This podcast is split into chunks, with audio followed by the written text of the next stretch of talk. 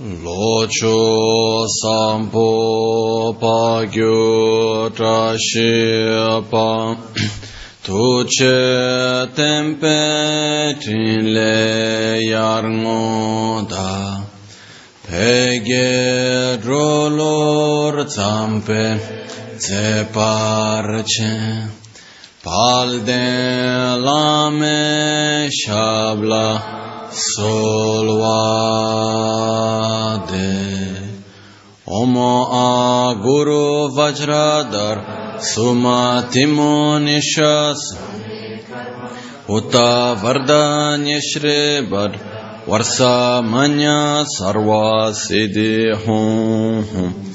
Om Guru Vajradhar Sumatimo Nishasane Kar उत वरदन्यश्री वर वर्षमन्य सर्वसिद्धि हूँ ओम गुरु वज्र सुमतिमुनिष उत वरदन्यश्री वर वर्षमन्य सर्वसिद्धि हूँ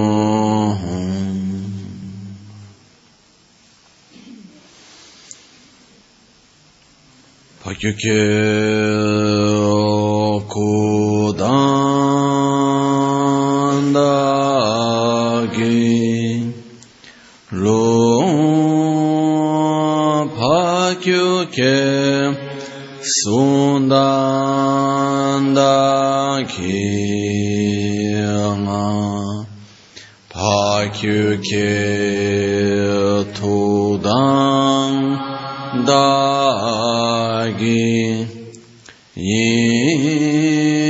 Yateyerme Çıktı Jingi Alo. Pakyo Kekudan Dagilu Pakyo Kesunda da gengam pa kyo ke da gi ten yerme chik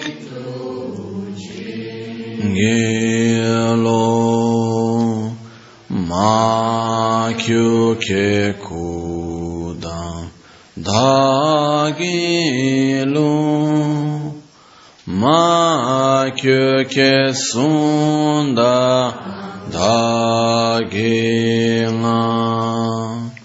Ma köke tudan dagi Töyerme çıktı çingilo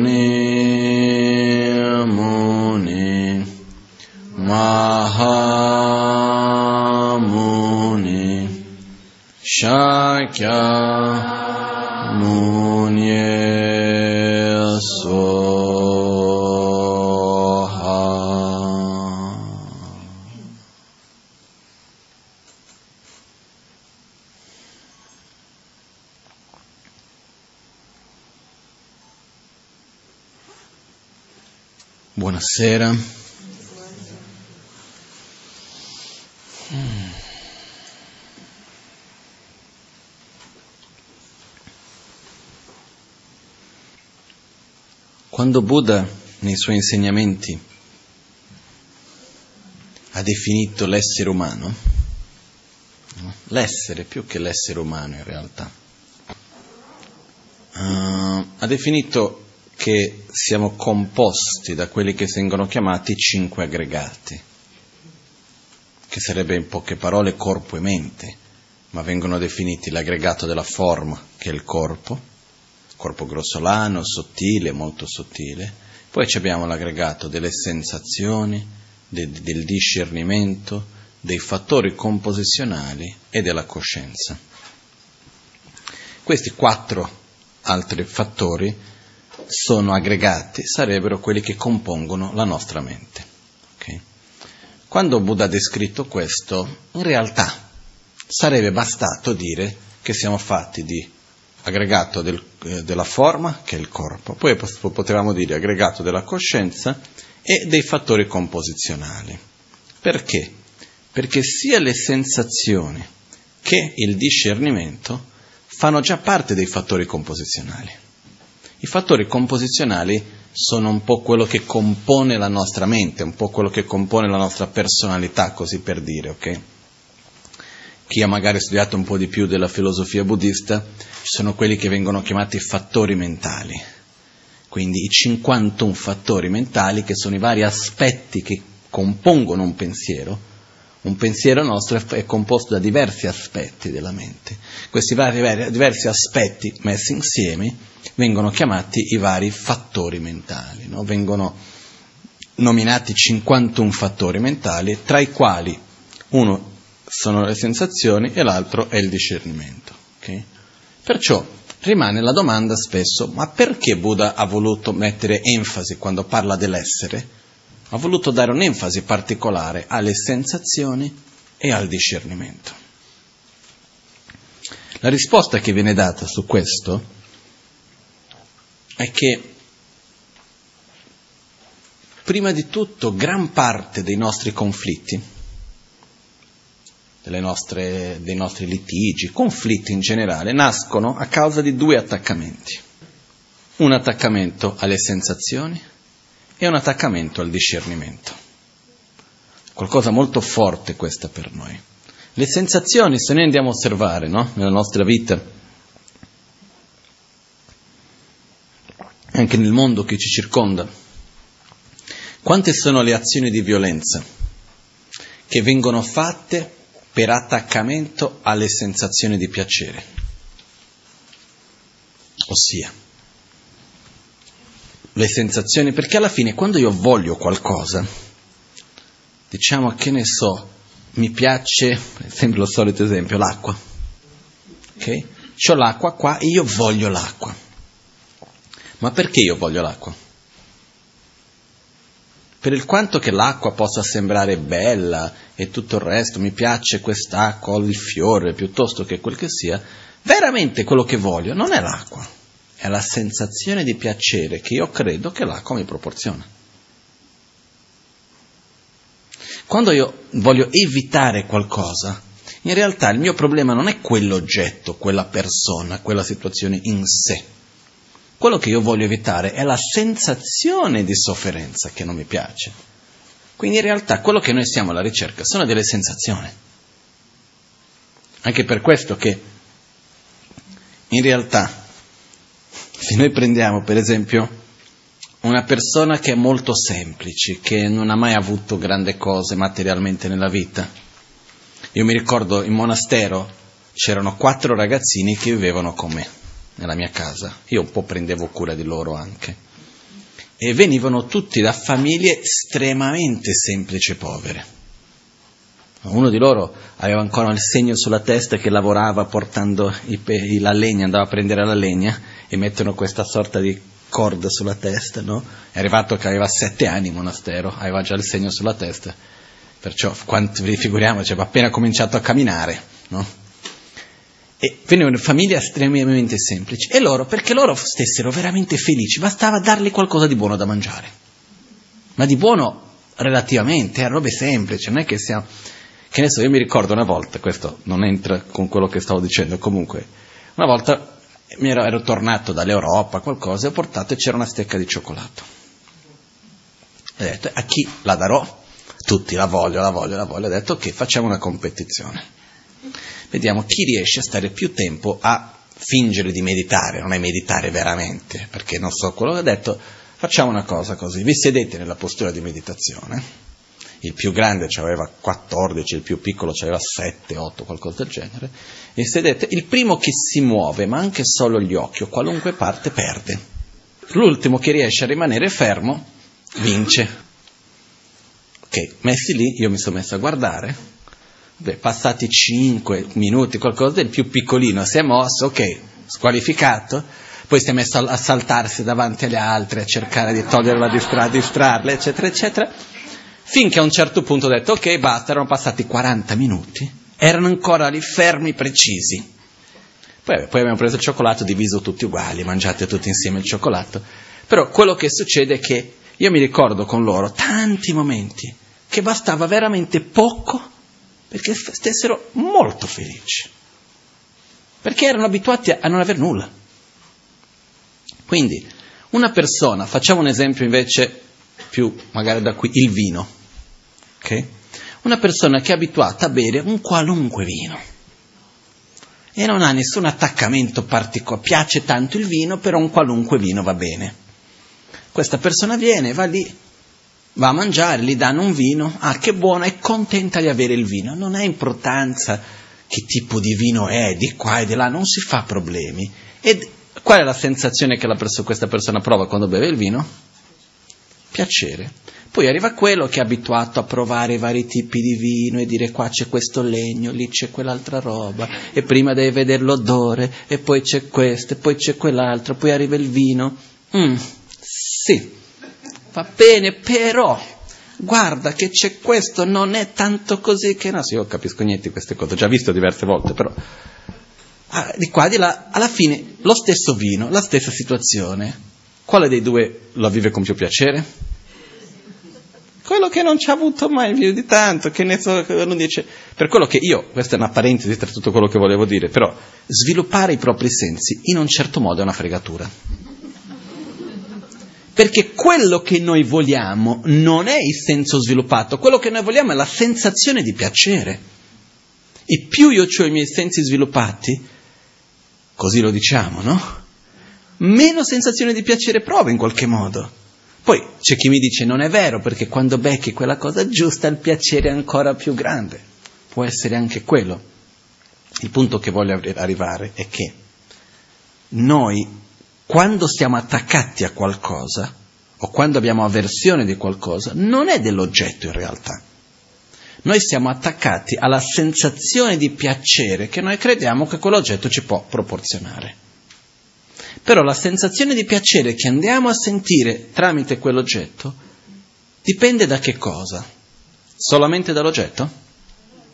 Dipende anche da noi come minimo 50-50%, ma minimo, minimo, minimo, minimo. Secondo me anche di più. Però la sensazione che andiamo a vivere non dipende solo dall'oggetto, dipende dal modo come noi vediamo. No? Settimana scorsa abbiamo fatto l'esempio di quando guardiamo un film. Quando succede che noi prendiamo lo stesso film e lo vediamo due volte in momenti diversi della nostra vita. È lo stesso film o sono due film diversi? Sono due film diversi. Io mi ricordo una volta che ho visto un film, io non so perché, quando sono in aereo mi coinvolgo di più nei film. E guardo il film, c'è stato un periodo che guardavo i film in aereo e mi commuovevo, entravo, sentivo il film. Tutto. Poi riguardo un'altra volta, in un altro contesto, in un altro momento, boh, niente. Ma qualcuno magari registra un'altra versione del film, hanno fatto qualcosa? No, io sono diverso. Quindi quello che succede che cos'è? Quando noi andiamo alla ricerca di qualcosa, gran parte delle cose che noi facciamo, li facciamo perché andiamo alla ricerca della sensazione di piacere, perché vogliamo evitare la sensazione di sofferenza. In questo contesto, una delle migliori cose che potremo fare è sviluppare la soddisfazione. Perché dov'è la fregatura? Perché noi viviamo nell'idea che per avere sensazione di piacere io devo avere più cose e migliore. Invece no. Perché cosa succede? Quando io ho sempre di più, Dopo di un po' mi abituo con quello, non mi basta più, non mi dà più la stessa sensazione di piacere, quindi alla fine diventa come una sorta di anestesia, nel senso che sì, prendo quella cosa, è come se ho bevuto l'acqua, all'inizio mi piaceva tanto. Un esempio che mi sono ricordato adesso, quando vivevo in India c'era una caramella che mi piaceva tanto, era una caramella svizzera se non mi sbaglio, tipo di latte con una confezione gialla, non mi ricordo il nome adesso Comunque, era una caramella svizzera. Un giorno la trovo un pacchettino di questa in un negozio, lì ha detto, ah, che buona, mangiavo una, dopo, una, poi dopo aspettavo per l'altra perché mi piaceva tanto. Finché un giorno vado dal dentista a Bangalore, io all'epoca per andare al dentista erano sei ore in pullman, vado dal dentista, torno a dormire lì per tornare il giorno dopo, partivo alle 5 del mattino, arrivavo, andavo dal dentista, finivo il dentista e tornavo. Un giorno che ero lì, andavo anche a fare la spesa quando andavo lì perché lì si trovavano cose più buone. Trovo queste caramelle. Mi compro un pacchetto così di queste caramelle, no? Non so, avrei avuto 14-15 anni. Compro questo pacco di caramelle. Che buone. Comincio a mangiarle. Avrò mangiato neanche un pacchettino intero. Perché dopo che ho mangiato una, due, tre e sapendo di averle lì, ho perso il gusto Dopo di un po' basta. Non... Questo mi ha fatto ricordare anche un'altra storia. Come sono le cose, no? Io una volta, questa è una storia che io mi ricordo molto molto vagamente, mia madre mi ha raccontato per dare più chiarezza. Io quando ero piccolino mi piaceva molto un ciuccio, che era, c'è una forma particolare, eccetera, che mi aveva, detto, mi aveva dato, io non volevo altri, quindi mi davano altri ciucci, no li buttavo via, non mi piaceva. Finché un giorno mia madre, quello che avevo io era già ormai consumato, vecchio, abbastanza schifoso a un certo punto. E quello che succede è che mia madre un giorno trova in un negozio speciale quei ciucci che piaceva a me. E compra dieci di più, compra un pacco enorme di quei che era difficilissimi da trovare. E lei arriva e invece di darmi uno, lei mi dà tutti in una volta sola. Mi ha dato tutti i ciucci insieme Cosa ho fatto? Ho preso prima il mio, l'ho tolto, ho preso l'altro, l'ho provato, mm, l'ho tolto, poi ho preso un altro nuovo, l'ho provato. Ho provato uno per uno di tutti i dieci, poi ho riprovato il mio primo originale, l'ho rimesso via e mai più usato i ciucci. No, perché era che ho provato gli altri, non funzionava neanche quelli, non era la stessa roba, no? Ma quello che succede, che voglio dire, quando noi abbiamo un qualcosa che ci piace, ma quando prendiamo per scontato quello, perde il valore. Perché quello che andiamo alla ricerca, in realtà, ripeto ancora, è la sensazione di piacere. Perciò, se noi pensiamo che per avere più piacere devo avere più contatto con quella cosa o devo avere di più di quella cosa, in realtà è una fregatura. Funziona di più la teoria, il sistema della, come si può dire, la vara da pesca, come si chiama in italiano? La canna da pesca con la carota davanti, che il secchio di carote. Perché quando c'è ogni tanto riesce a prendere un pezzettino e non sta sempre a correre dietro e ogni volta che prende un pezzettino è contento. Quando a un certo punto ti arriva tutto il secchio pieno di carote, mangi una, mangi due, dopo di un po' basta, non hai più tanto piacere, dopo di un po' lasci il secchio lì. Quindi quello che succede è il processo per mantenere la, la, la sensazione di piacere, dobbiamo coltivare soddisfazione e capire innanzitutto che il piacere, la sensazione di piacere non nasce dall'oggetto, ma dal modo in cui noi ci poniamo anche dinanzi all'oggetto. Ok? Questo è un punto importante perché? perché gran parte delle azioni che vengono compiute, delle scelte che vengono fatte nel mondo, sono alla ricerca di sensazioni di piacere. Si uccide, si ruba, si fa di tutto perché? Per ottenere sensazioni di piacere. Se noi mettiamo in ballo tutta la corruzione, tutto quello che c'è, perché si fa quello? Perché uno vuole avere la casa così, vuole avere la macchina così, perché vuole avere i soldi, perché vuole avere potere, ma tutte queste cose perché? per avere la sensazione di piacere. Quando in realtà può essere così più semplice, non ci bisogna fare tutti questi giri difficili. Okay? È chiaro questo per noi? Che faccia, si fa tutto dei giri complessi e si fa di tutto e di più? Alla fine perché? Perché si vuole avere la sensazione di piacere. Okay?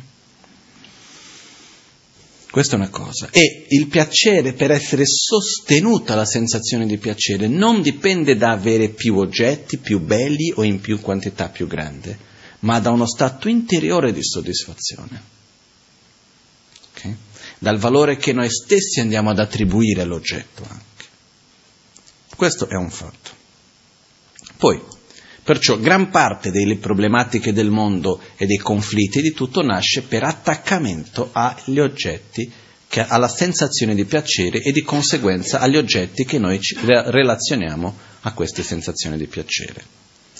L'altra parte, come abbiamo visto, visto prima, è il discernimento, no? Cinque aggregati, sensazione di discernimento, perché? sensazioni è la base di tante delle azioni e la seconda base di tante delle nostre azioni è il discernimento.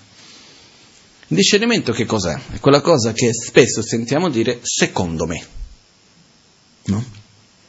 Ah no, ma secondo me è così, secondo me è così, è la mia idea, il mio modo di vedere le cose.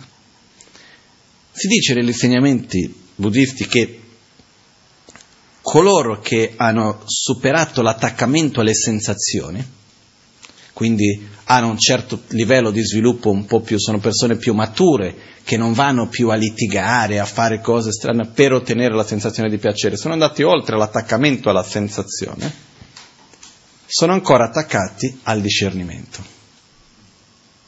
E può essere magari, può succedere che ci sono due persone molto colti, spiritualmente che hanno una loro pratica e quindi si vede che sono persone che non sono attaccate alle cose materiali, eccetera, eccetera, ma il proprio punto di vista è chi lo mola.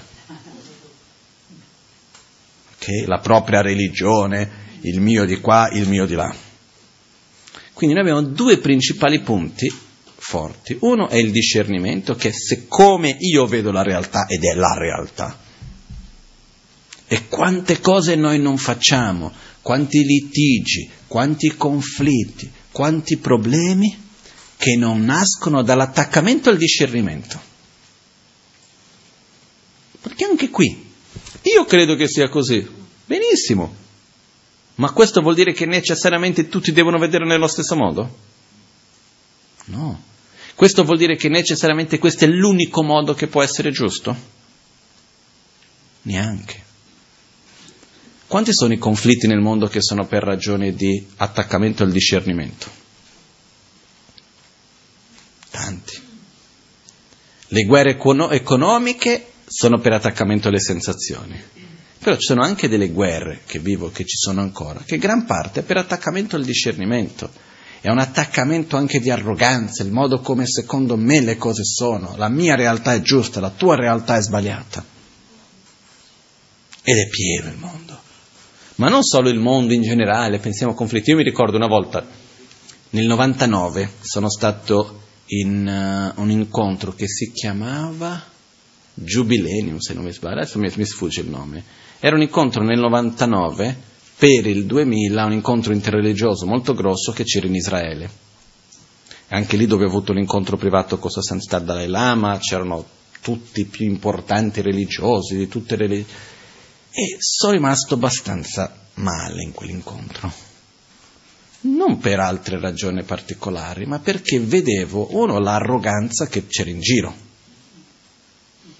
Nella formalità è vero che si diceva, ah no, perché la pace, questo, quell'altro. Poi non riuscivo a vedere due che si guardavano negli occhi. Ognuno doveva camminare col suo entourage, con la sua posizione non c'era questa cosa, ok, siamo esseri umani, ragazzi. Rilassiamoci un po', ci guardiamo negli occhi, mangiamo qualcosa insieme, ci scambiamo due battute, che ne so io. No. E, quello, e per me è stata una cosa molto forte perché lì in quell'incontro ho percepito il quanto era difficile la situazione che c'è tra Israele e Palestina, eccetera, eccetera. Perché avevamo persone che erano riconosciuti. Poi individualmente secondo me sono tutte persone molto brave, non voglio entrare a giudicare uno l'altro, ma sono le persone che sarebbero a livello più alto nella società, principio di sviluppo di persone di carattere e tutto il resto, no? rappresentano i leader religiosi, spirituali, che tra di loro non riuscivano a guardarsi negli occhi. Qual è il messaggio che viene passato a tutti gli altri dopo, eccetera, eccetera? Ma perché questo? Per attaccamento al proprio, al, propria, al proprio discernimento. Secondo me è così, la mia religione è giusta, la tua religione è sbagliata, e per l'assurdità delle cose, che in realtà non è tanto assurdo, ma da un certo punto di vista più assurdo, i conflitti sono maggiori quando abbiamo più assomiglianze che differenze. No?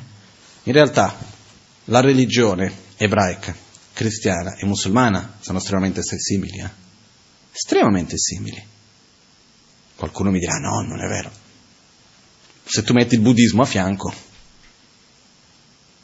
sono molto simili in realtà. Ok? Metti l'induismo e altre religioni, credono nello stesso Dio. Il concetto di Dio lo stesso, credono nello stesso modo della Genesi, come il mondo è stato creato. In realtà è uno sviluppo uno dell'altro, della stessa radice, come sapete molto meglio di me. Eh?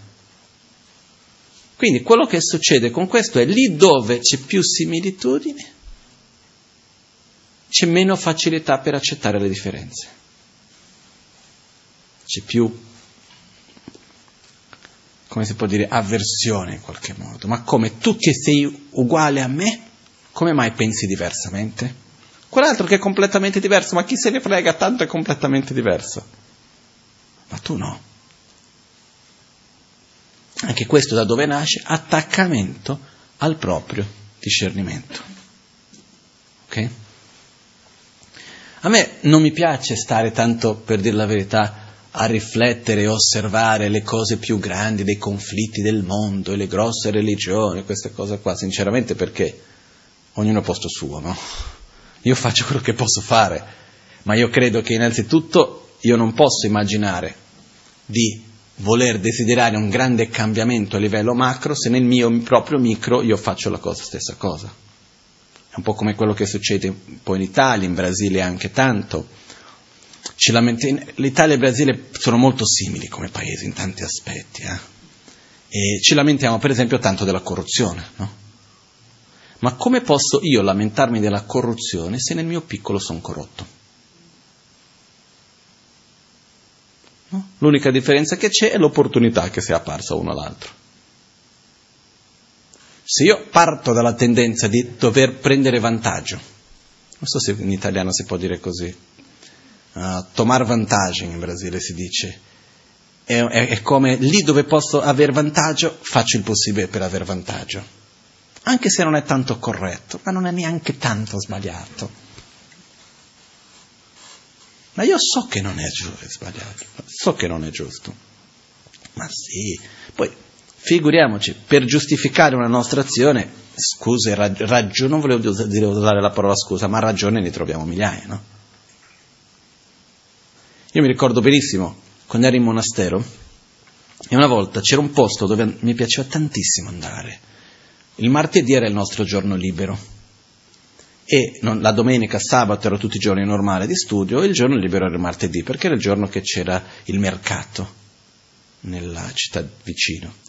E mi piaceva moltissimo, non tutti i martedì, però spesso, una volta al mese almeno, minimo, andavo il martedì dove vicino dal monastero, una ventina di chilometri, no, di meno anche, c'era un parco che era una isola in mezzo a un grande fiume, dove si scendeva e si faceva il bagno nel fiume. Si portava i vestiti da lavare nel fiume, i tappeti da lavare, si faceva il picnic lì intorno, non so, una decina di amici si andava. Mi piaceva tantissimo questo, finché un bel giorno sono successi che nello stesso periodo due monaci sono morti perché sono andati dopo il periodo delle piogge. Chi sa nuotare, io so nuotare bene, non ci andrei mai in quel posto. Allora, appena arrivati dal Tibet, mai hanno mai nuotato nella loro vita, sono lanciati in mezzo al fiume. Sono morti. Poi è successo che altro, alcuni altri monaci sono andati appositamente di domenica per prendere in giro le ragazze della scuola. Cosa è successo? L'abate ha ricevuto questi due complaint, proibito completamente a chiunque di andare nel fiume. Conseguenza, espulsione del monastero. Io ho detto cosa era il mio pensiero, ma no, è esagerato. Bastava dire che non si può andare di domenica. Se ti becco di domenica sei espulso, per gli altri giorni no. E comunque è anche di dire in questi posti non si può notare, parlare, spiegare a tutti, eccetera, eccetera. Comunque è stata fatta quella decisione lì. Mi è piaciuta? No. Però ho sempre ritenuto che anche se sono contrario alla ragione di quella regola, è, è giusto e per il bene del monastero che va rispettata.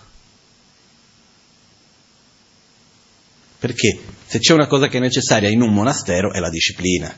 Se non immaginate il caos, 4.000 uomini messi insieme, la metà intorno tra i 18 e i 30 anni, il caos che non diventava quella roba lì.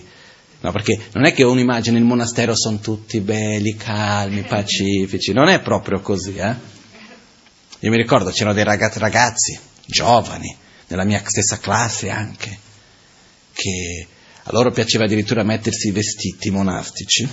Con, io mi vesto molto tradizionalmente, ma loro facevano in modo di avere questo qua che è lo zen, facevano piccolo piccolo.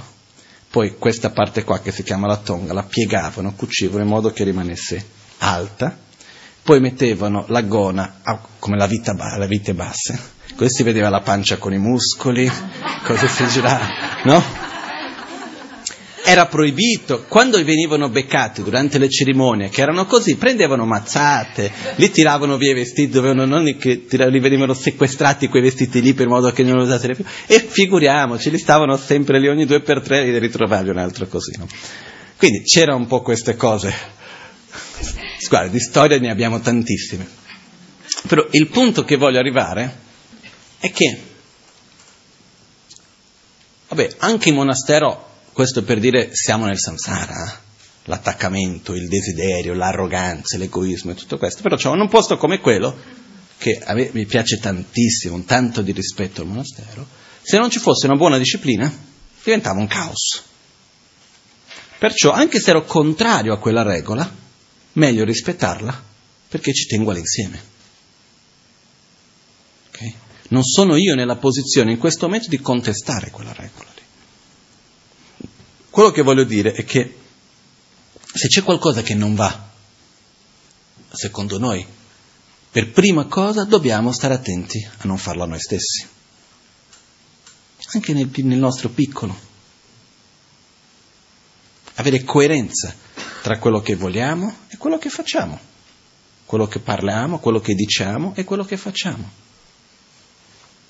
No? E questa è una cosa che io vedo molto spesso in Brasile, lo vedo anche qui, che ci lamentiamo spesso della corruzione di qua e di là, però non appena c'è la prima opportunità, magari, non voglio dire proprio di essere corrotti, però di prendere un vantaggio in un modo, in un altro, di qua e di là, una cosa, un'altra cosa, si finisce spesso per seguire questa strada. Io ho visto questo in tanti posti.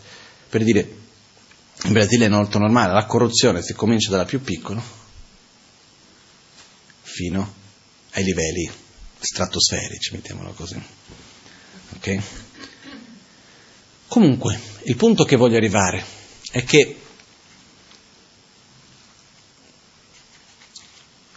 l'attaccamento al discernimento è molto pericoloso. Perché quando noi abbiamo un forte attaccamento al modo come secondo noi le cose sono, rimaniamo chiusi in quel mondo, in quella visione di mondo, e questo ci toglie la possibilità di vedere il resto di quello che c'è intorno. E anche quando vediamo un'altra realtà a fianco, cosa facciamo? Ci chiudiamo un'altra volta nell'altra realtà a fianco. Invece, se c'è una cosa che per me ho imparato in questi anni, è che la realtà è molto più relativa. Io sperimento la mia, perché anche qua la stessa cosa, come abbiamo detto prima, la sensazione di piacere dipende dall'oggetto o dipende anche dall'osservatore? Anche dall'osservatore. Se una cosa è giusta, se una cosa è sbagliata, se è in un modo, se è nell'altro, dipende solo dall'oggetto o dipende anche dall'osservatore? dipende anche dall'osservatore. Perciò, prima di dire questo è così, quello è così, questo è giusto, quello è sbagliato, è come alcune volte persone vengono e mi chiedono che cosa io penso di certe tradizioni religiose, certe tradizioni spirituali, certe pratiche, eccetera, eccetera. Quello che rispondo, perché è quello che ci credo, è non ti posso rispondere perché non ho esperienza abbastanza per poter giudicare. Io vedo da fuori, perché voi siete mai stati giudicati in modo sbagliato da qualcuno? Dai, qualche volta magari sarà successo, no? Perché? Perché l'altro ci giudica sulla base di come lui stesso vede la realtà, non ci conosce veramente.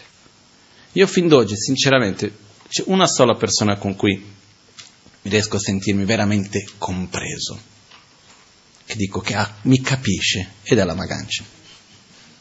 Ok? Perché in generale è molto normale, tu cerchi di dire una cosa, uno capisce in un altro modo, un altro capisce in un altro è difficile quello. Poi io ho tantissime persone con cui ho amicizia, ho tanta gratitudine, non è quello. Però sentire veramente che l'altro ci capisce. Perciò è normale essere giudicati in un modo sbagliato. Perché ognuno usa i propri mezzi di misura, misura per misurare l'altro. Solo che sono diverse le cose. Io giudico te sulla base di me stesso, però siamo diversi. Quindi non funziona. Perciò nello stesso modo che io sono giudicato in un modo sbagliato, può succedere che io giudichi l'altro in un modo sbagliato no? No, non può succedere, succede. Ok? Al momento che io giudico l'altro, già al 99,99% delle possibilità ho fatto qualche sbaglio di giudizio. Qualcosa. Perché? Perché io non conosco l'altro veramente, non riesco a vedere l'altro profondamente. Per questo che invece di dire questo è così, quella persona è in quel modo, poi mai e mai dire quella persona pensa quello, ma che ne so io cosa pensa l'altro? Non dire neanche quella persona ha detto, invece di dire io così ho sentito, invece di dire questa cosa è, così a me mi pare. perché già alla base di questo andiamo a creare un campo fertile per il dialogo. Abbiamo un'attitudine già di partenza di meno attaccamento alla, uh, al discernimento che noi stessi andiamo a mettere. No? Poi la cosa che mi fa più ridere, ogni tanto un po' piangere, però un po' fa più ridere, è che spesso i più grossi conflitti che ci sono nella storicamente, quando vediamo anche al momento presente, i più grossi conflitti di discernimento sono per punti di vista diversi su cose completamente astratte. Perciò, Dio esiste o non esiste? Tu credi quello che voglio, credo quello che voglio, e siamo amici, no? Questa cosa è buona, quella cosa è cattiva, tu fai come vuoi, tu, io faccio come voglio io, basta che siamo felici. Cosa intendi tu per questo? Cosa intendi tu per quello? Sono tante di quelle cose. Ma nella storia, quante volte non si è già creati litigi, guerre, conflitti? Okay? Quindi stare attenti a non essere troppo attaccati alle sensazioni, ricordandoci che veramente quello che noi siamo attaccati è alla sensazione, non all'oggetto della sensazione. Perciò dobbiamo essere più furbi. Perché quando rimaniamo troppo attaccati all'oggetto, perdiamo di vista il vero oggetto, che è la sensazione. Quindi anche, per esempio, il desiderio e di conseguenza il piacere nell'ottenere l'oggetto di desiderio, il desiderio va, va preso cura, va coltivato nel modo giusto. Il nostro desiderio, se noi gli diamo andare a soddisfarlo sempre, è una fregatura enorme. No? Perché il risultato di soddisfare il desiderio qual è? Di ottenere l'oggetto di desiderio? È l'insoddisfazione. Non è la soddisfazione. Quando io non, non ho troppo, ogni tanto Un po' come adesso arriva il periodo di Natale, a me mi piace il panettone. Ma se il panettone ci fosse tutto l'anno non mi piacerebbe più. Ma così è per tutte le cose. Perciò, se noi vediamo tradizionalmente certe cose vengono un po' detto questo in questo periodo dell'anno, questo troppo no, è un modo anche per saper coltivare un po' la sensazione del piacere nella nostra ignoranza. Invece noi viviamo oggi in tempi moderni in cui viviamo nella totale illusione che per essere felice io devo avere quello che voglio, quando voglio, come voglio, quanto voglio. Ed è una gran fregatura. No? Siamo arrivati al colmo dell'individualismo, no? Io devo poter personalizzare ogni cosa. Come se la personalizzazione mi andresse a portare più, più, più soddisfazione. Poi siamo tutti a imitare uno l'altro, a personalizzare. Non so, è chiaro questo. Ma questa idea che la nostra felicità avviene. Io perché sia felice ho bisogno di avere la mia camera, il mio bagno, la mia macchina, il mio questo, il mio quello, il mio quell'altro, il mio quell'altro. E alla fine siamo tutti rinchiusi in delle celle di lusso, soli. Quando è stato comprovato anche scientificamente, in tutti i modi, che la felicità e la sensazione di piacere e soddisfazione viene dal condividere e non dal possedere. Viene dall'aver qualcuno che, di cui io mi posso fidare, che si fida di me. Viene dallo stare insieme, dal scambiare le cose. Invece noi abbiamo creato nella nostra società questa cosa in cui ognuno deve avere il suo ognuno deve avere la sua televisione o il suo quel che sia, perché così ognuno guarda il pro- programma che vuole quando vuole, quando il bello non è vedere quello stupido programma che c'è, ma è lo stare insieme, cosa che si fa sempre di meno, è condividere. Ci sono diversi studi che sono stati fatti, per esempio, nel quale hanno visto che in Africa ci sono delle comunità la gente estremamente povera, ma molto più felice che tanti, tanti, tanti di noi. E allora sono andati a vedere, ma come mai? Questi qua non hanno da mangiare bene, allora sono pieni di malattie, di qua e di là, e sono contenti.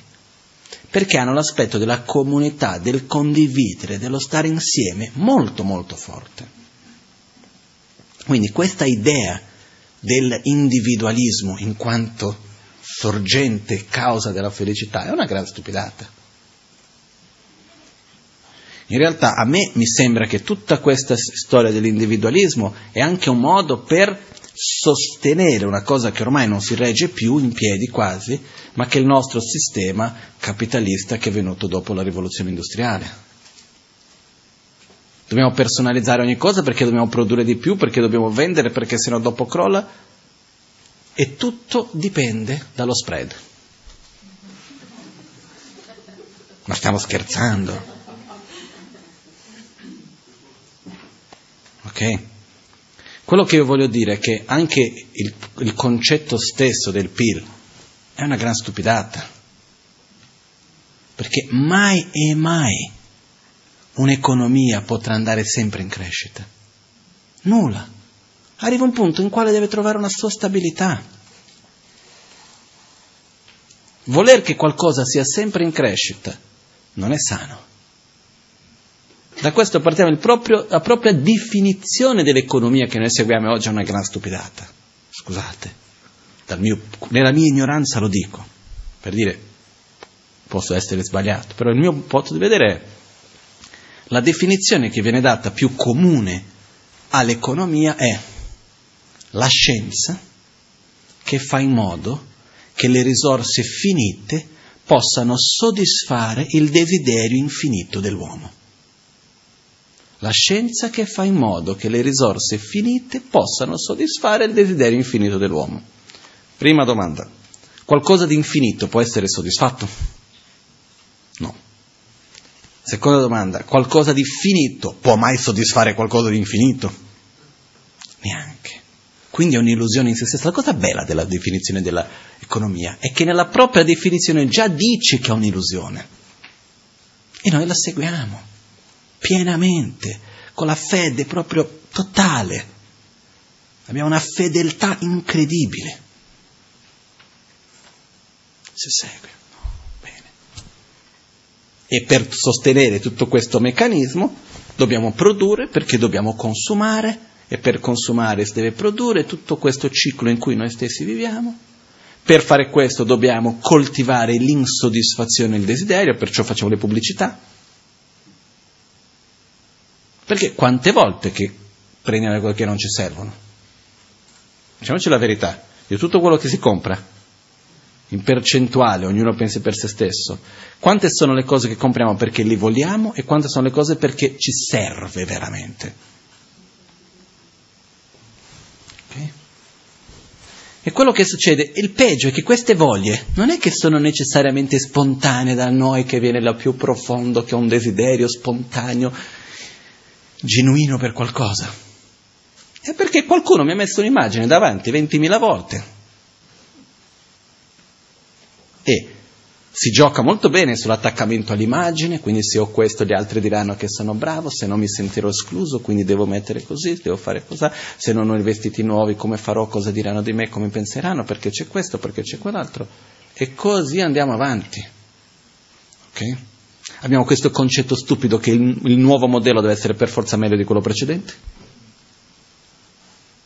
Non è vero. Perciò quello che succede è che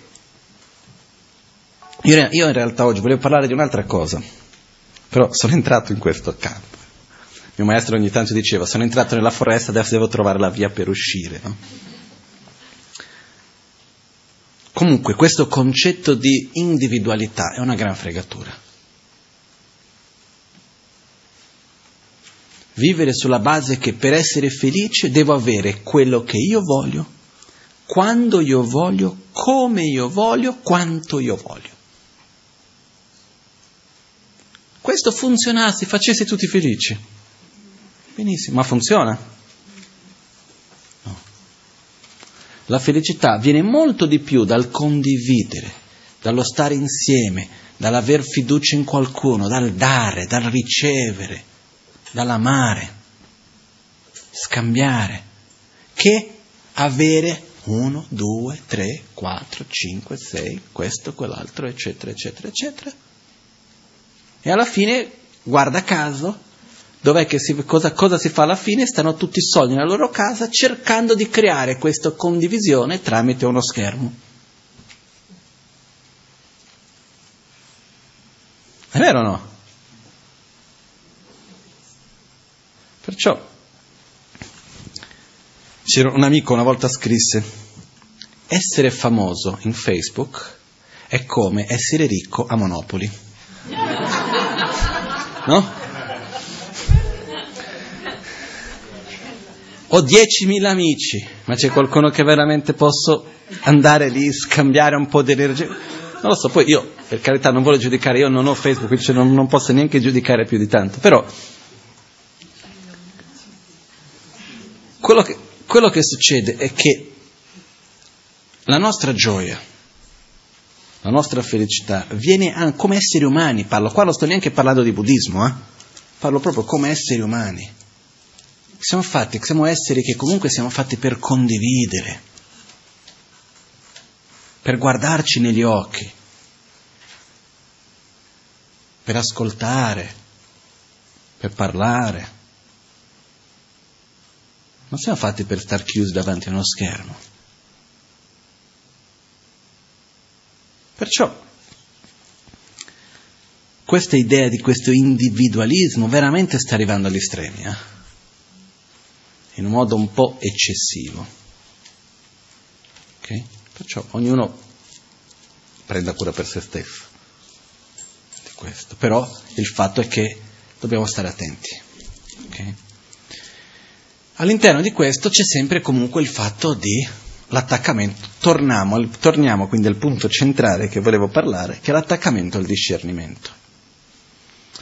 Tramite l'attaccamento al discernimento, quello che succede è che noi finiamo sugli estremi.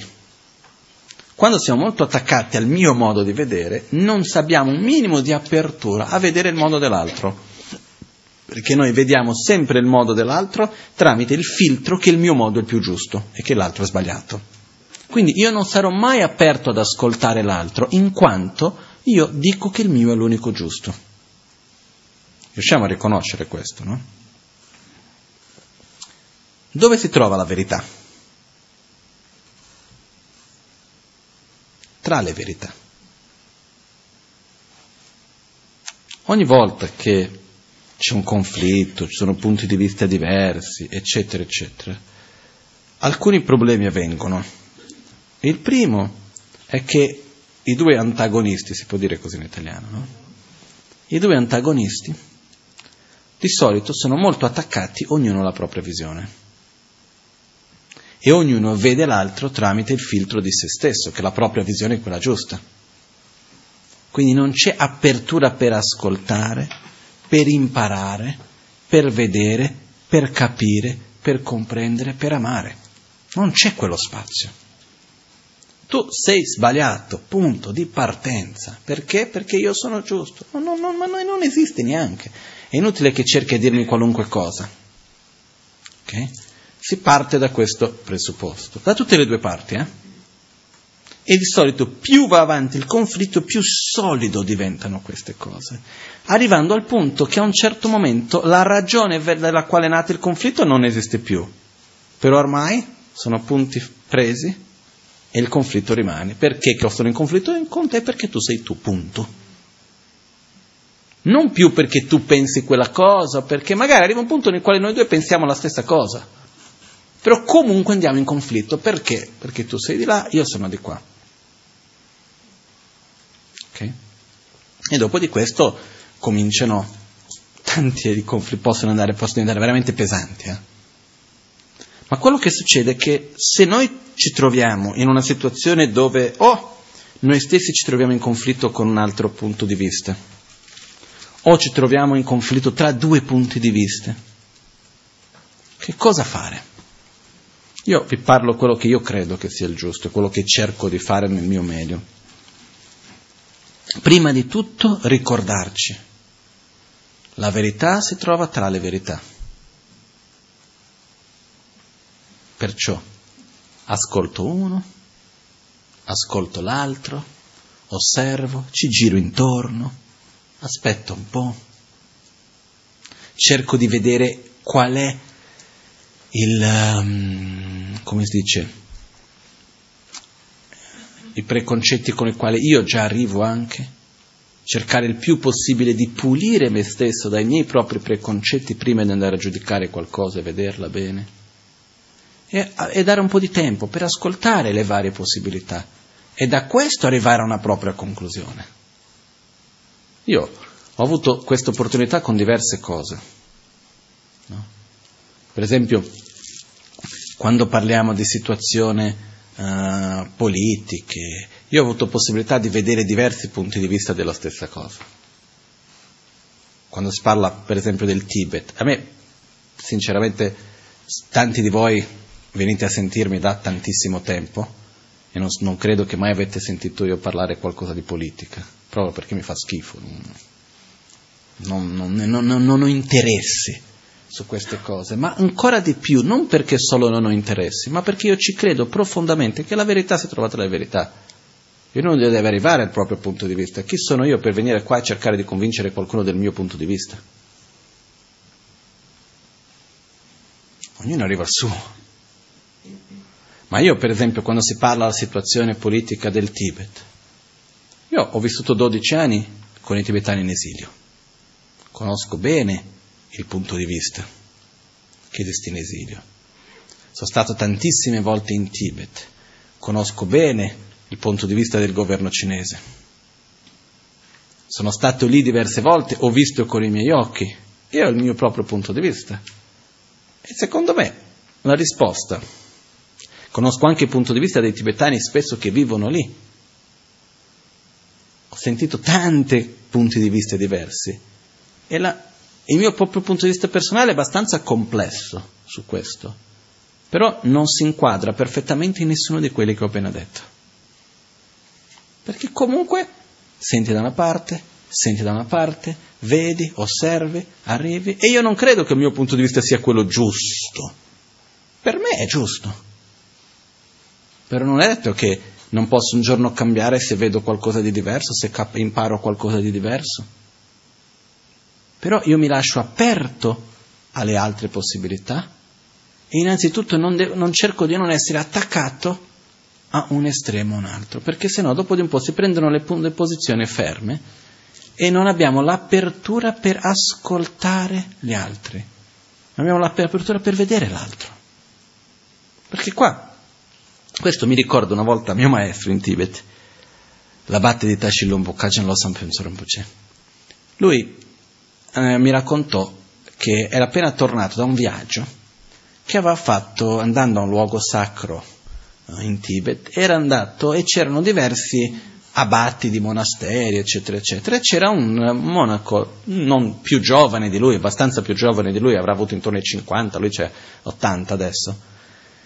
E, um, questo qua era di una tradizione diversa, la tradizione di Jonampa, che è un'altra tradizione, non è né Nyingma né Kargyo Sakyo Gelo, che è un'altra tradizione ancora che c'è in Tibet, Jonan, che praticano principalmente la pratica di Kala Chakra e sono molto bravi a fare gli esercizi di yoga e queste cose qua. Comunque, loro hanno un punto di vista riguardo alla corretta visione della realtà che quando si va a entrare sui dettagli sulla corretta visione della realtà è diverso di quello dell'Amazon K. Okay? Il mio, abate, mio maestro, l'abate Tacilompo, si mise a dibattere un po' con lui a parlare non facendo riferimento ai testi dell'Amazon K, ma facendo riferimento ai testi di Nagarjuna Chandrakirti, che sono i grandi maestri dell'India ai quali anche la sua tradizione fa riferimento. Insomma, si è messo a dibattere con lui, eccetera, eccetera. Poverino un po' lui perché non, è, non sarebbe facile mettersi a dibattere con, con la, il mio maestro, però alla fine di questo erano in macchina, in treno, che ne so io, ore e ore lì, stavano lì discutendo, e alla fine questo qua viene da lui e disse, guarda, maestro, parlando a lui, ti rispetto tanto, ti voglio bene, ho un grande rispetto per te, sei una bravissima persona, però senti una cosa, possiamo qui stare a discutere, a dibattere per ore e ore e ore e ore. Alla fine tu sei Gelupa, io sono Gionampa. Io crederò in quello che la mia tradizione dice. E lui dice, ma no, non è perché io sono Gelupa e tu sei Gionampa, cerchiamo di vedere la verità qual è. No, ma il mio punto di vista è perché io sono di questa scuola. È un po', un po come nel calcio. Non importa chi ha i migliori giocatori o no, la mia squadra è la, mia squadra è la migliore. Perché? Perché è la mia squadra. Si sviluppa un attaccamento verso qualcosa. E quando abbiamo questo attaccamento, che in tibetano c'è una parola specifica per questo che si dice shengo, non mai, mai riuscito a tradurla è lo stesso tipo di attaccamento che si sviluppa nel calcio. O certe volte perché uno è di una tradizione o di un paese piuttosto che di un'etnia. Ma nel calcio questo è molto chiaro, no? C'è un'enorme cosa, quella della stessa squadra lo voglio bene, quella della strada opposta avversione, non lo conosco neanche, non so chi sia, cosa ha fatto, non importa. Ok?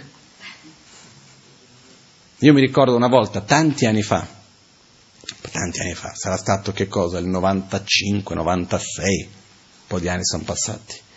Io dagli inizi, quando ho cominciato a usare computer, usavo i computer della Apple perché è capitato così. E era un'epoca che poche persone avevano quei computer in giro.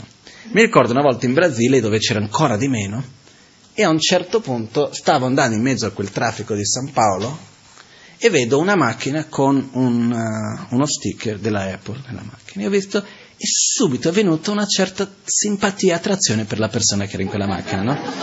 E mi sono guardato in quello stesso istante, subito poi ho detto, ma quanto sono stupido. Ma guarda me. Prima di tutto non è detto che quello che è nella macchina è lo stesso che ha messo quella roba lì, prima di tutto. Poi non conosco la persona, non so veramente chi è, ma chi sto qua io. E questo perché? Perché ho attaccamento a me stesso, no? a un mio ideale, a un mio modo di vedere, a qualcosa che io vedo. Quindi questo è un sentimento che io cerco ancora e ho cercato sempre di combattere in me stesso, di non dare spazio, di sentire una, questo attaccamento a qualcosa perché io appartengo a quello in qualche modo, quindi perché quando abbiamo questo attaccamento ci chiudiamo al resto del mondo. Nella religione questo è molto pericoloso. Questa è una cosa che ho imparato con la Magancia di non farla. La Magancia è totalmente aperto a qualunque tradizione religiosa, spirituale, ma veramente, veramente, non... all'interno delle tradizioni tibetane lui ha libri di tutte le tradizioni che li legge. Non ha mai eh, stato per niente settario, ah no, questa è la mia tradizione, assolutamente. Mantiene la propria tradizione con fedeltà e bene ma è totalmente aperto a tutte le altre e rispettoso. E dobbiamo stare molto attenti perché dopo di un po' si sviluppa un po' questi attaccamenti. E che uno abbia fedeltà, che uno abbia certezza del proprio sentiero, che uno abbia fedeltà, questo va benissimo, rispetto, gratitudine, tutto. Però rimanere sempre aperti a vedere e ascoltare l'altro stare attenti a non giudicare l'altro semplicemente perché l'altro ha un, un'etichetta. Questo nasce da che cosa? Attaccamento al discernimento. Io vedo così, tu vedi così. Quindi dobbiamo stare attenti a questo. Quindi veramente la verità si trova tra le verità. E per questo dobbiamo essere aperti a questo ma anche nella vita, parlo principalmente nella vita di tutti i giorni, nelle piccole cose che succedono. Essere aperti ad ascoltare, a vedere, a pensare. Io parlo per me, io faccio il mio meglio di ascoltare, vedere, pensare, quando arrivo a una mia conclusione però togliermi da quella è dura. Eh? Perché? Perché ho ragione. Se uno mi, mi dà le ragioni giuste, io metto insieme nel tutto e ti do ragione, io cambio. Però, dopo aver osservato, riflettuto, se la tua ragione è più valida delle altre ragioni che ho trovato in altri modi, non ho nessun attaccamento a quel modo di vedere le cose. Io voglio essere con quello che secondo me è giusto. Dobbiamo rimanere in quello che, per dire la verità, io sono, sarei in qualche modo anche contrario. Adesso mi, mi andrò a contraddire subito ok? Però io sarei anche da un certo punto di vista, io sarei anche contrario alle varie religioni e tradizioni di se stesse. Io sarei più per la verità. Per, però mi contraddico perché io dico, dall'altra parte siamo diversi, abbiamo bisogno di approcci diversi. Quindi è giusto che ci siano diverse tradizioni, che ci siano diverse religioni, perché alla fine portano allo stesso, con approcci diversi. Quindi non mi oppongo a questo assolutamente. Però io personalmente sono veramente per trovare cosa è la verità, qual è il percorso vero per riuscire a ottenere uno stato di gioia, di soddisfazione, per star bene alla fine dei conti. Perché quando si parla del sentiero spirituale, il sentiero spirituale non è il percorso, il sentiero, non sono gli insegnamenti, non è la tradizione che seguiamo non sono le parole che diciamo o i testi che studiamo o le meditazioni che facciamo. Questi sono i metodi che esistono a servizio del nostro percorso spirituale. Il percorso spirituale è un processo interiore di crescita, di sviluppo di amore a noi stessi, agli altri, di compassione, di armonia, di stabilità, di gioia, di saggezza. Questo è il percorso spirituale è riuscire ad avere meno rabbia, meno gelosia, meno invidia, meno ignoranza, essere più altruisti, diminuire l'ossessione per l'autogratificazione che abbiamo. Questo è il percorso spirituale. Poi la filosofia, gli insegnamenti, la meditazione, i mantra, le preghiere, tutto questo sono importantissime cose per sostenere il nostro percorso spirituale. Perciò io credo che il percorso spirituale, al di là della religione che noi seguiamo, è uno. Poi dobbiamo veramente usare la religione come un mezzo e non come un fine in se stesso. Perché caso contrario ci freghiamo da soli. Eh? Perciò lo so che da un, da un, lato è abbastanza confortevole, non so se è la parola giusta, però sentirsi appartenenti ai padroni della verità. Io sono dalla parte della verità, io sono dalla parte di ciò che è giusto e ciò che è vero, gli altri sono sbagliati. Sentire che uno fa parte di ciò che è giusto, di ciò che è vero, è confortevole, però è una fregatura. Perché a me far parte di qualcuno che dice che essere la verità non mi serve a nulla. Quello che mi serve è incorporare questa verità nella mia vita, sentirla nelle vene e trasformare veramente il mio modo di essere. È quello che dobbiamo fare. Ok? Perciò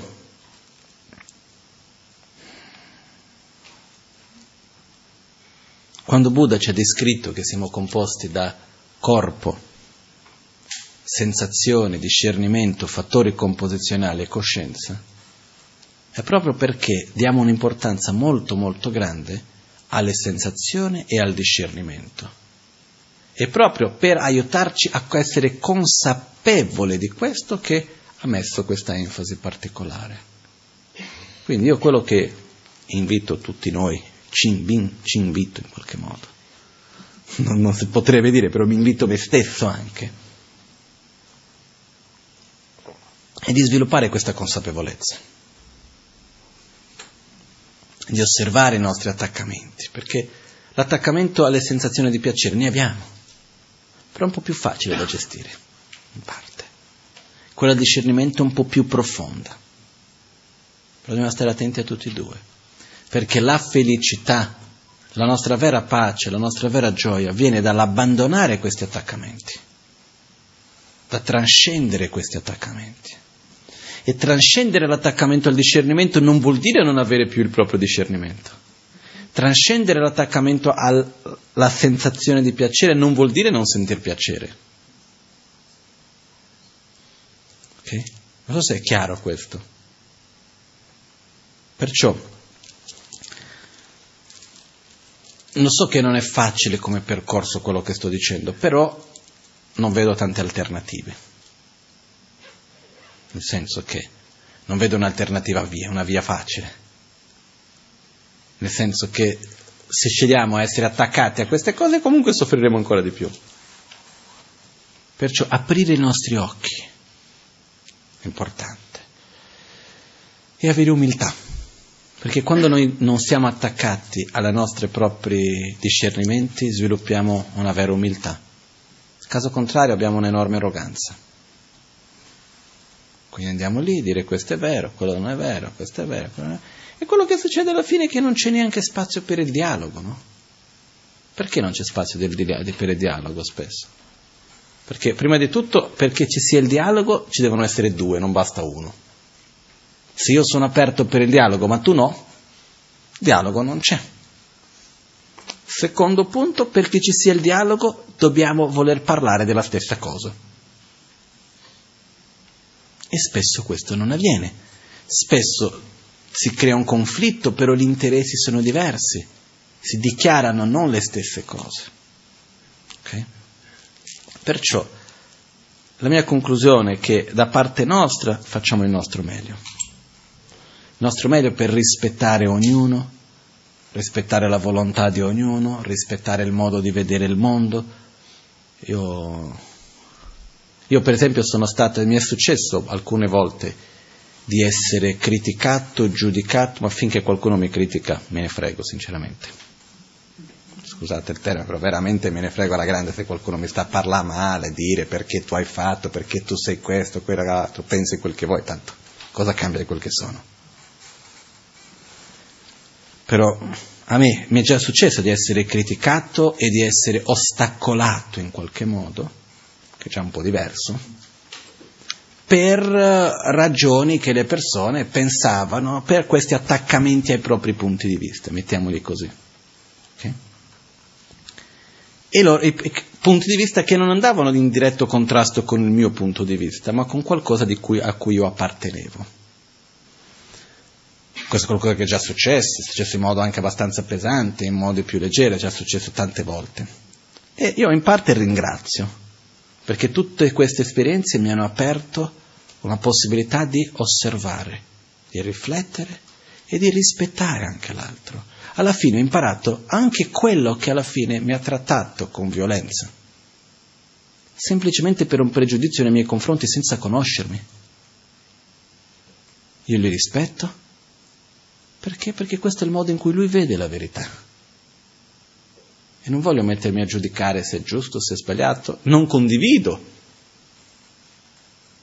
Però alla fine è appreso nel proprio mondo, come lui stesso vede la realtà, vive in quel modo lì, è qualcosa che io non condivido, ma non è per questo che vado a dire che è una brutta persona, che è una cattiva persona, che devo mettermi io contro di lui. Perché la peggior cosa che potrei fare è mettermi contro qualcuno perché quella persona si è messa contro di me. A quel punto che differenza c'è tra me e lui? Come posso lamentarmi del suo comportamento se io sto facendo lo stesso? Non ce n'è. Io mi ricordo una volta in Brasile c'è stato un incontro con mia madre e altre persone e c'era un conflitto che era venuto fuori. Una situazione abbastanza difficile, c'è stata una litigata un po' pesante, eccetera, eccetera. E una persona si è messa a andare giù abbastanza pesantemente con critiche verso mia madre e cose così. E io ho visto che mia madre è rimasta zitta senza rispondere più di tanto, è rimasta lì ascolta. E poi alla fine, quando avevamo finito questo incontro, siamo entrati in macchina, mia madre ha respirato un po' e ha detto, ah, sono stata brava che non ho risposto, un po' così. E ho detto, ma ci mancherebbe altro. Se tu rispondevi ti mettevi nello stesso livello. A livello la stessa cosa non c'è bisogno. Quindi se qualcuno ha un'attitudine che secondo me è sbagliata, nel senso che quella persona mi tratta per pregiudizio, mi tratta con violenza perché e va contro di me perché io sono, che ne so, brasiliano, non è mai stato per quella la ragione, ma diciamo che perché io sono brasiliano, a quel punto cosa faccio? Io anch'io mi metto contro perché? Perché tu sei contro di me. Perché? Perché sei diverso.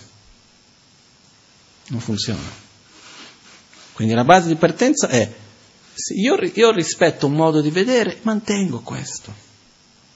Io vi dico con tutto il cuore, io sono molto molto grato oggi a tutte le situazioni di difficoltà che ho vissuto, che non entro mai nei dettagli di queste cose semplicemente perché niente di personale, ma semplicemente perché andrebbero solamente a creare avversione ad alcuni, non, non, non c'è bisogno di queste cose, non, non va a portare nulla di buono a nessuno. Ma quello che succede a me, io sono grato alle situazioni di difficoltà che ho passato perché mi hanno anche insegnato a dover scegliere come relazionarmi. Dire ok, non è perché una persona ha un'attitudine che io non condivido che devo essere contro di questa persona, anche se questa attitudine è contro di me. Quindi il giorno che quella persona verrà a chiedere aiuto, io sarò pronto ad aiutare.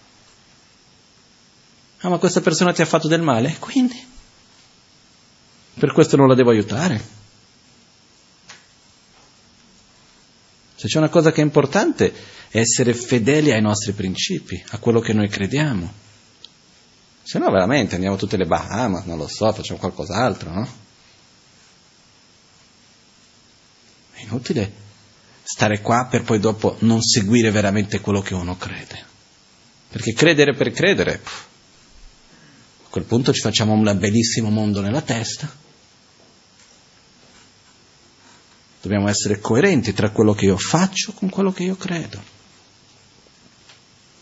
E se io credo che non è bello trattare qualcuno male o mettermi contro qualcuno perché quella persona è diversa di me, anche se qualcuno si mette contro di me, non, non, è una ragione per la quale io devo essere contro di lui, anche perché, egoisticamente parlando, ci facciamo molto più male mettendoci contro qualcuno che essendo aperto per dargli amore.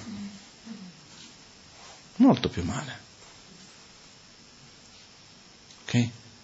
Quindi ricordiamoci, la verità si trova tra le verità e l'individualismo è una fregatura.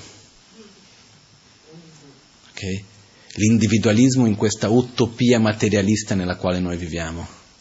La utopia materialista è questa nella quale noi crediamo che per essere felici po- o meglio, noi, nella quale noi crediamo che è possibile essere felici unicamente tramite lo sviluppo materiale. È quello che ci viene venduto, no? Ci viene dato costantemente.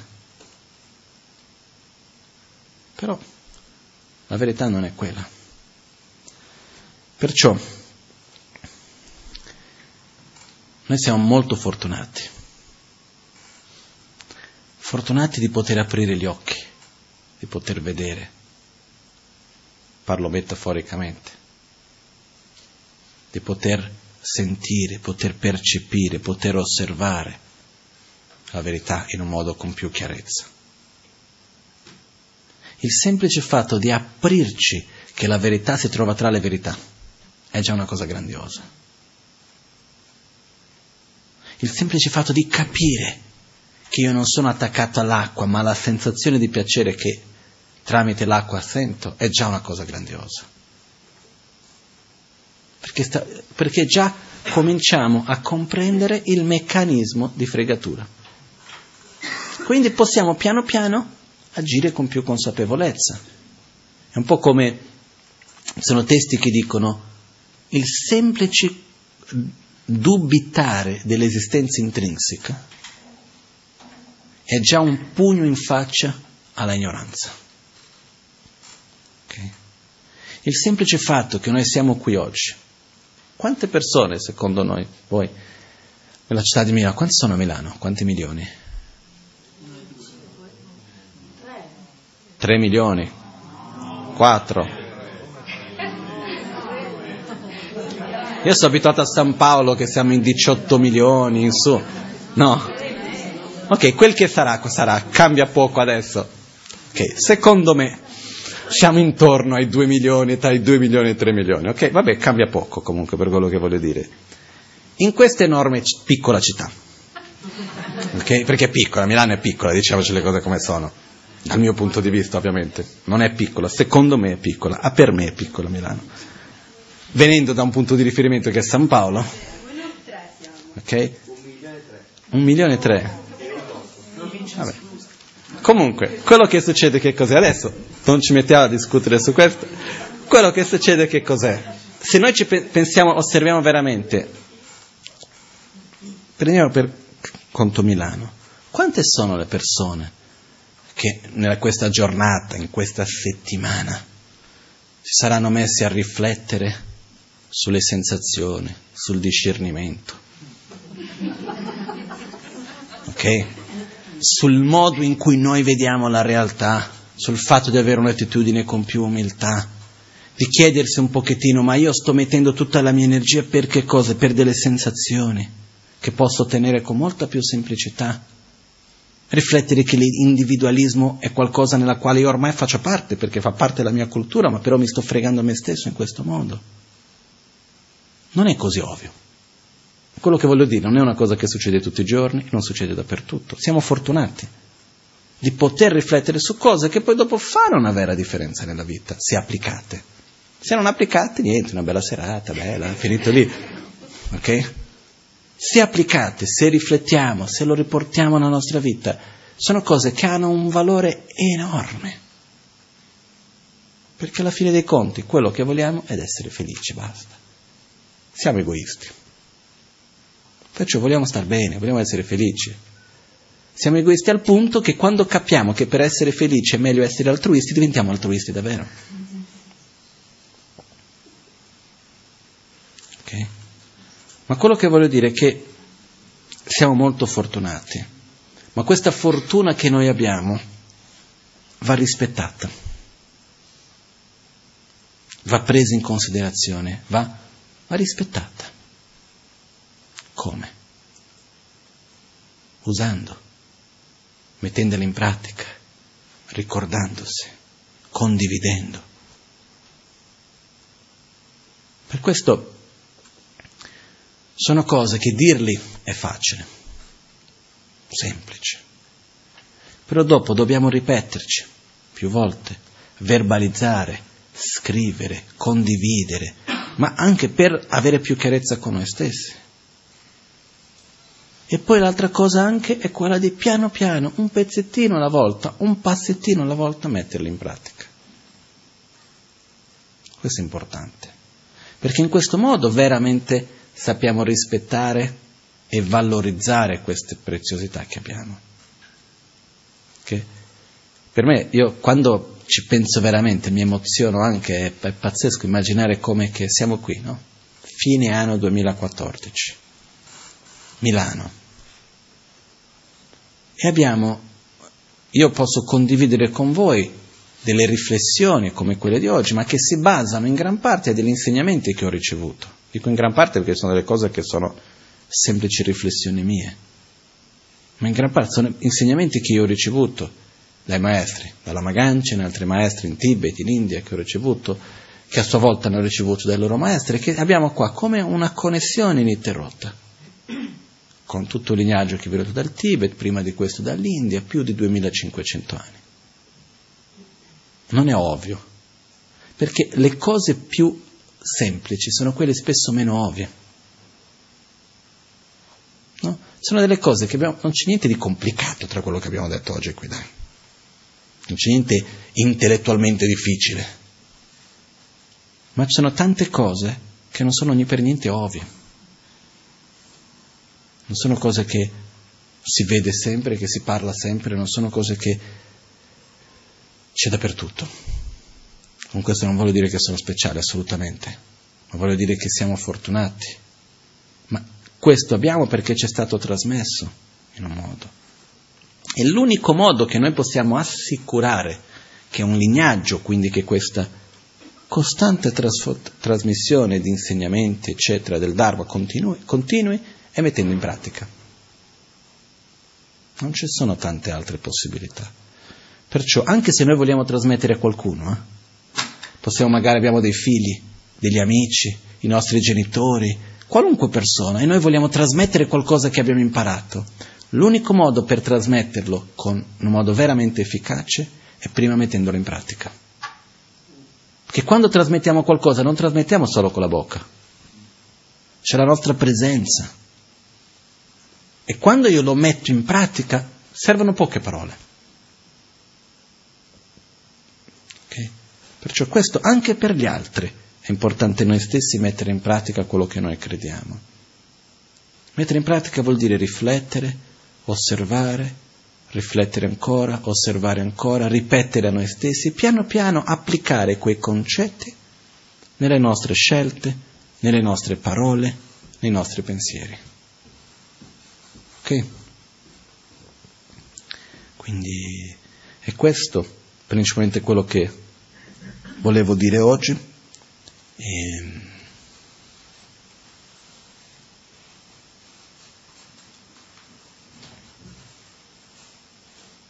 Noi abbiamo spesso una visione molto... Questo mi dà un po' di gioia, perché stavo... non, non, non apro quello che stavo pensando, se no finiamo alle dieci e mezza. Però solo questo punto, una cosa che mi dà molta gioia, è quando riesco a, a vedere il quanto che noi spesso abbiamo una visione ristretta del tempo e delle cose. Vediamo le cose all'interno del nostro piccolo quadratino e tutto il contesto che c'è intorno spesso non lo vediamo. Per ogni cosa che avviene è come, no? C'è quell'esempio di quando si fanno quei disegni che si uniscono i punti. Immagina un disegno enorme che si uniscono i punti e noi stiamo andando da un punto a un altro. L'unica cosa che riusciamo a vedere è il prossimo punto. Solo quando è finito tutto e ci allontaniamo riusciamo a vedere il disegno completo. Spesso rimaniamo attaccati a queste piccole cose, anche le cose che succedono nella nostra vita. Perciò certe volte è veramente bello aver fiducia nell'interdipendenza e dire ok, io sto facendo il mio meglio, con il cuore aperto, seguendo con coerenza quello che io credo e quello che io faccio, cercando di applicare al meglio che io riesco veramente l'amore, il rispetto, la gratitudine, la compassione. E poi perciò ho fiducia che le cose andranno nella giusta direzione. Ogni tanto sembra che va bene, ogni tanto sembra che va male. Però quando noi ci allontaniamo e guardiamo con un po' più di tempo, vediamo che invece le cose seguono una buona direzione. Se noi abbiamo fatto le scelte giuste. Quando facciamo le scelte sbagliate può andare veramente male. Non è uno scherzo. Quando andiamo ad agire con odio, con rabbia, con arroganza, con invidia, con gelosia, eccetera, eccetera, ci può andare veramente male. Purtroppo non è uno scherzo. Invece, quando noi andiamo ad agire con umiltà, con rispetto, con gratitudine, con amore, con compassione, con generosità, anche nella nostra ignoranza, le cose vanno bene. Nella loro direzione finale, guardare andando lontano, il risultato è buono.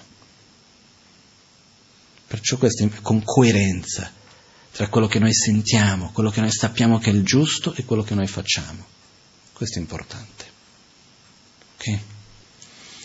Adesso facciamo la pratica dell'autoguarigione. Nimo dele zendele Nime kuyan delekşin Ninsen taktu delekpe Sum ki jingilo Concho sum ki ngodruptsun Concho sum ki trashisho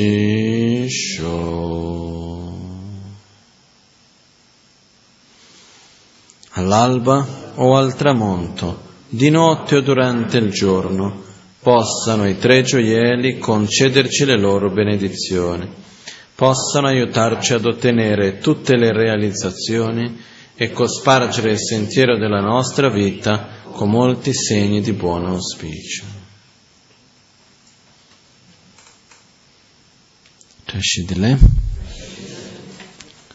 Grazie a tutti.